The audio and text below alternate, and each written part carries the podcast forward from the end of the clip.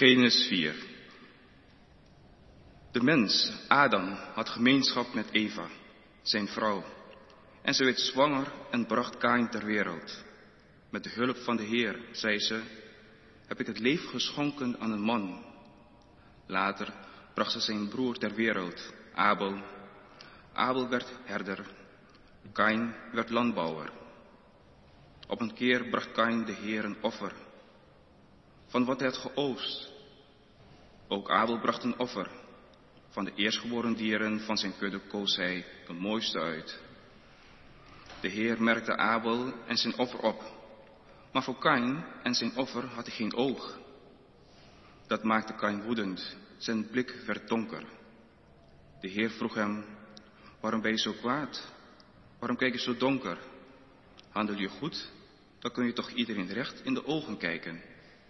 Handel je slecht, dan ligt de zonde op de loer, begeerig om jou in haar greep te krijgen. Maar jij moet sterker zijn dan zij.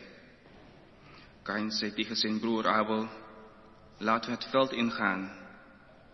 Toen ze daar waren, viel hij zijn broer aan en sloeg hem dood. Toen vroeg de Heer, waar is Abel je broer? Dat weet ik niet, antwoordde Kain. Moet ik soms waken over mijn broer? Wat heb je gedaan, zei de Heer. Hoor toch hoe het bloed van je broer uit de aarde naar mij schreeuwt. Daarom, vervloekt ben jij. Ga weg van deze plek, waar de aarde haar mond heeft opengesperd om het bloed van je broer te ontvangen. Het bloed dat jij vergoten hebt. Ook al bewerk je het land, het zal je niets meer opbrengen. Dolend en dwalend zul je over de aarde gaan. Kain zei tegen de, Heer, die straf is te zwaar. U verjaagt mij nu van deze plek en ik mag niet meer onder uw ogen komen. En als ik dan dolend en dwalend over de aarde moet gaan, kan iedereen die mij tegenkomt mij doden. Maar de Heer beloofde hem, als iemand jou doodt, zal dat zevenmaal aan hem worden gewroken. En hij merkte Kain met een teken, opdat niemand die hem tegenkwam hem zou doodslaan. Toen ging Kain bij de Heer vandaan en vestigde zich in Not, een land ten oosten van Eden. Dit is het woord van God. Gemeente van Christus, zijn naam was Abel en hij was mijn broertje. We deelden alle genen. We hadden dezelfde ouders. We hadden ontzettend veel gemeen. Maar toch, onze levens liepen ook mijlenver uiteen. Eigenlijk was dat al zo vanaf het begin. Hij heette Abel. Die naam zegt in principe al genoeg. Betekent zoveel als zuchtje, vergeefsheid. Ijdelheid der ijdelheden of lucht en leegte zal later een prediker zeggen. En dan staat er in onze taal in het Hebreeuws natuurlijk geen ijdelheid, maar Abel. Abel. Hij is nietszeggend. Mijn moeder heeft dat direct goed aangevoeld. En ook degene die ons leven heeft beschreven in de Bijbel. Over mij, Kain, wordt veel meer gezegd dan over mijn broertje. Bij mij wordt geschreven over mijn allereerste begin. Over de zwangerschap van mijn moeder Eva. Over mijn ter wereld komen. En toen ik geboren werd, toen riep mijn moeder uit, ik heb met Gods hulp het leven geschonken aan een man. En in die uitroep alleen al klinkt zoveel vreugde door. Meteen al sprak ik tot de verbeelding. Kain werd ik genoemd. Dat is tenminste nog eens een naam. Het woord voor scheppen klinkt erin door. Een mooi schepsel vonden mijn ouders mij. Iemand om trots op te zijn. En daarna kwam Abel, die Niemendal. Nadat over mijn begin van alles en nog wat gezegd is, staat er, oh ja, later werd ook nog een broer van Kain ter wereld gebracht. Eén kort zinnetje maar. Veelzeggend. Abel hij leefde slechts bij mijn gratie. In mijn schaduw. Hij had geen eigen waarde. Hij bestond slechts bij het feit dat hij mijn broertje was. Ik was als eerste geboren. Dus vanzelfsprekend ging alle aandacht naar mij uit. In jullie tijd is dat misschien anders, maar bij ons heb je als eerstgeborene nu eenmaal meer rechten. Dat is de orde van de dingen. Zo zag ik dat tenminste ook wel. Dat het logisch was dat ik een streepje voor had. Toen we ouder werden, bleken onze interesses sterk te verschillen. Mijn aandacht ging uit naar de landbouw, dat, dat beroep dat tot de verbeelding spreekt. Je geniet aanzien in mijn omgeving als je landbouwer bent. Mijn broertje Abel werd herder. Wat hem zo aansprak in het hoeden van een kudde, ik weet het niet. Niet zeggend als hij was, zei hij nooit zoveel.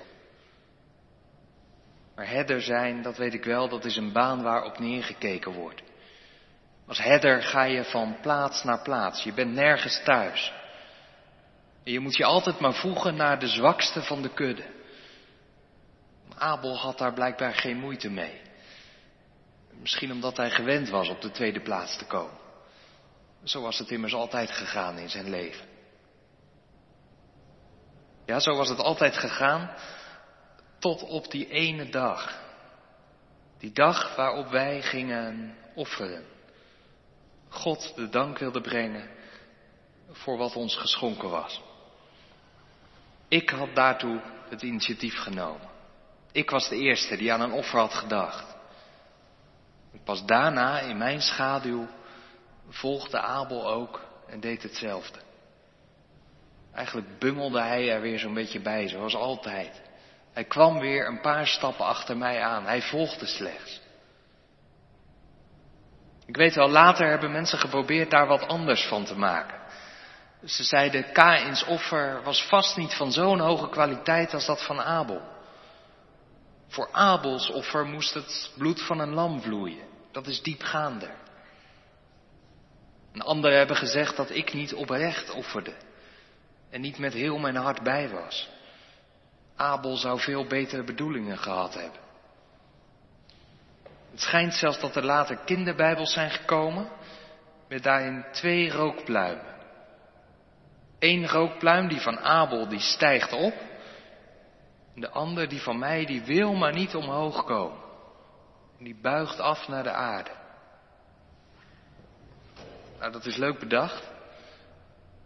Maar dat was niet aan de orde. Daarover is in de Bijbel ook niets opgeschreven. Onze offers waren gelijk. We brachten beide iets van onszelf in. We brachten dat wat wij als geschenk van God zagen. Dat brachten we weer terug voor zijn aangezicht. Aan u behoort het toe, God. U zeggen wij dank.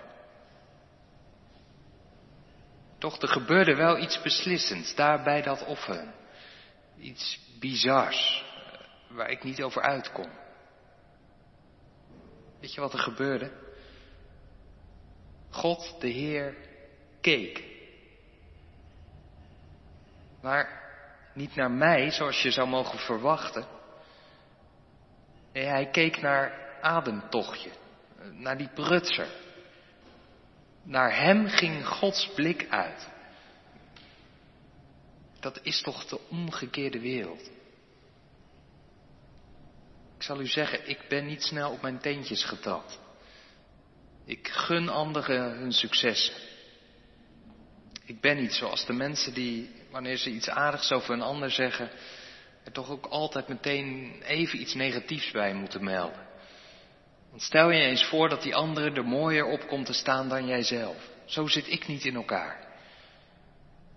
Alleen dat God niet eerst keek naar mij, het schepsel bij uitstek, maar naar Abel. Daar snapte ik helemaal niets van. En, en al snel werd mijn onbegrip tot woede. Ik kookte van binnen, ik kon het niet langer aanzien. En ik heb toen mijn gezicht laten vallen. Zo zeggen wij dat als wij ons hoofd plotseling buigen, naar de grond gaan kijken, alle oogcontact en daarmee alle relatie verbreken. Er kwam een waas voor mijn ogen. En in die waas kon ik nog slechts boze gedachten over mijn broertje koesteren. Dat nietzeggende mannetje, dat, dat broertje van mij, dat stond mijn geluk ineens in de weg. Abel, het aankijken niet waard. Naar zijn offer werd het eerst gekeken. Ik weet wel, jij kent mijn verhaal wel zo'n beetje. Je weet hoe het straks afloopt. En daarom zie je mij als een koelbloedige moordenaar.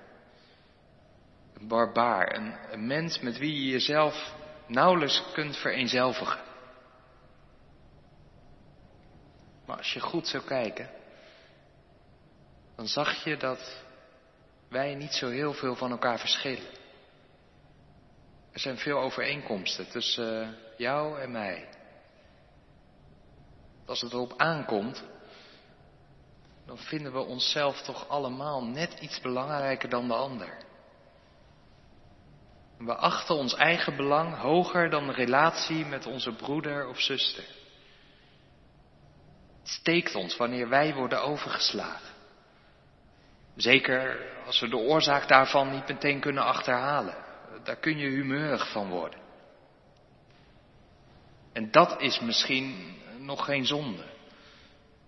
Boosheid, ongenoegen, woede. Je kunt het geen zonde noemen. Het zijn op zichzelf gerechtvaardigde emoties.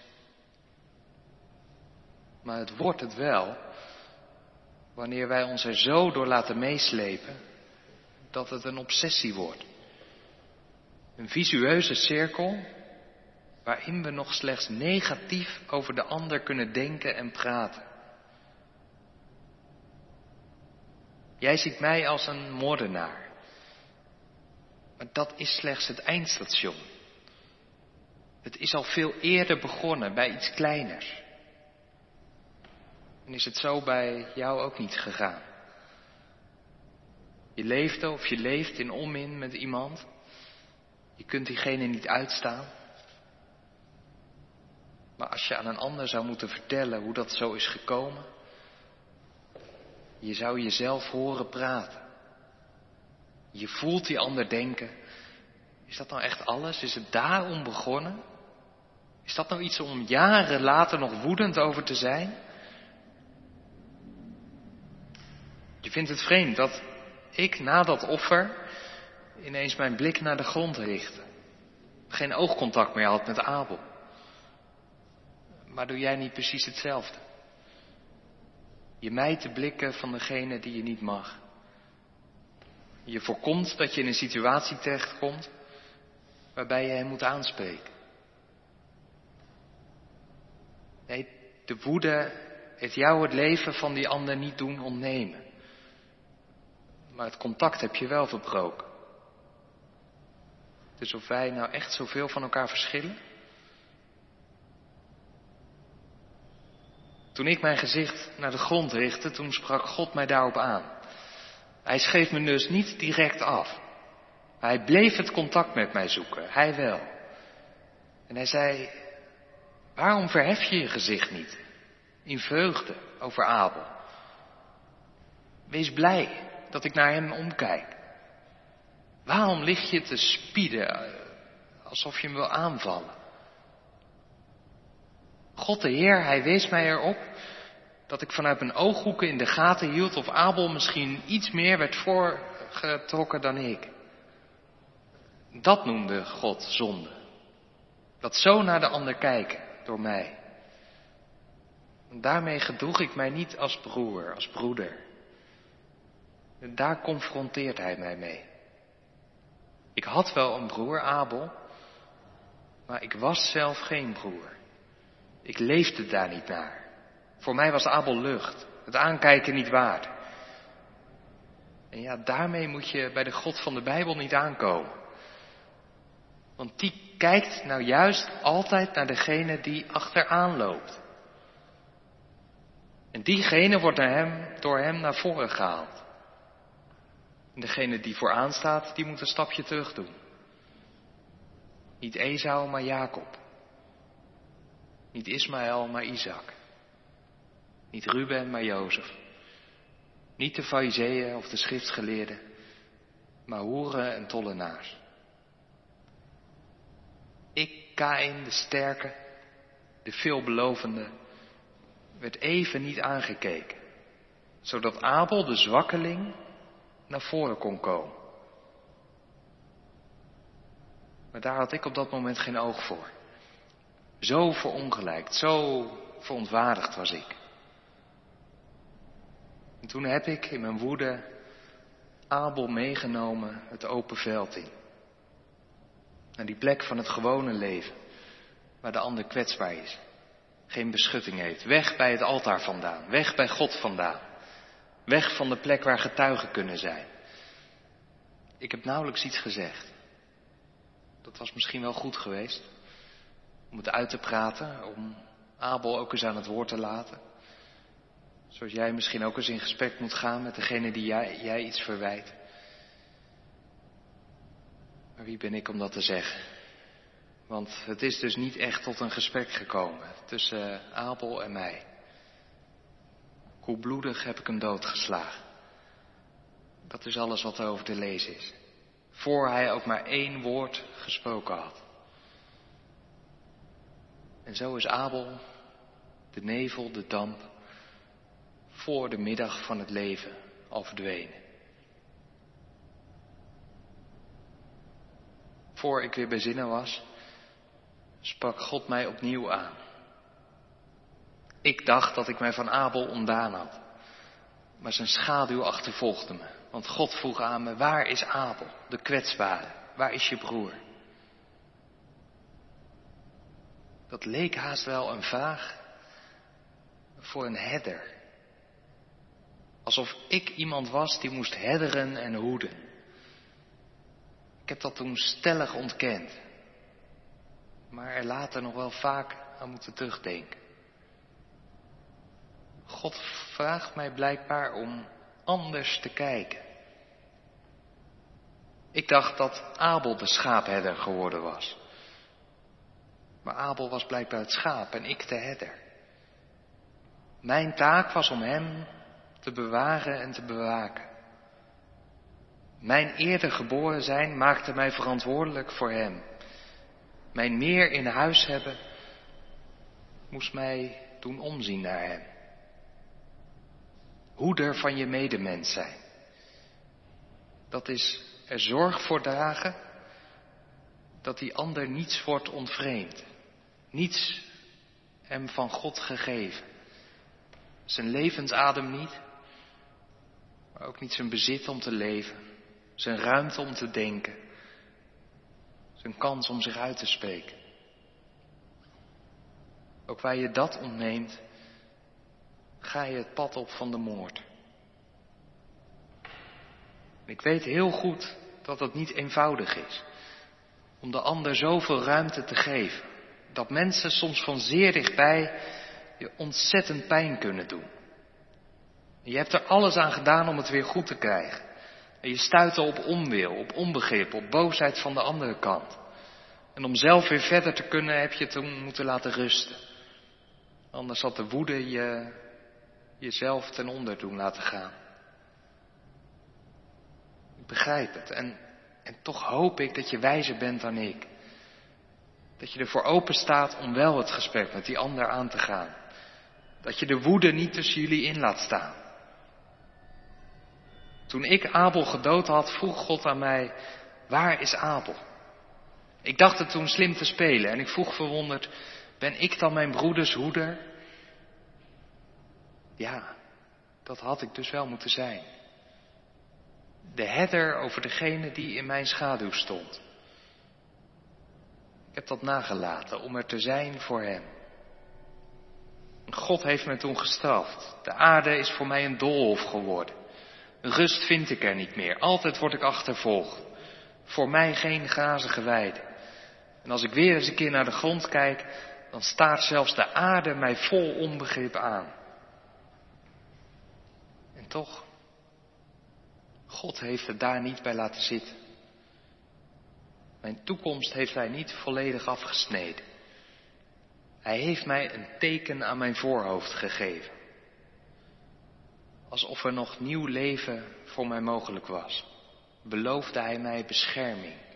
Ik, de asociale Kain, die geen Abel naast me kon dulden, ik ben een stedenbouwer geworden, een gemeenschapsstichter, een sociale Kain. Dat is mijn levensverhaal.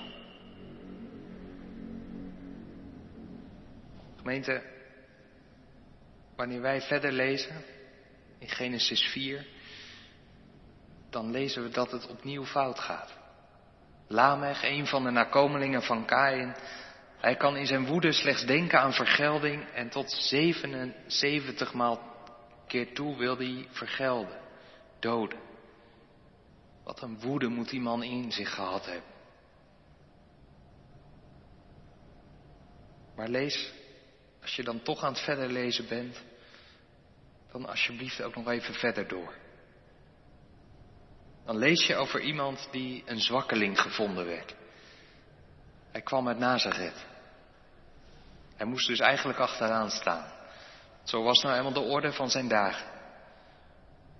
De profeet Jezaja zegt dat er iemand is voor wie je je gezicht verbergt. Iemand van wie je wegkijkt als je hem tegenkomt.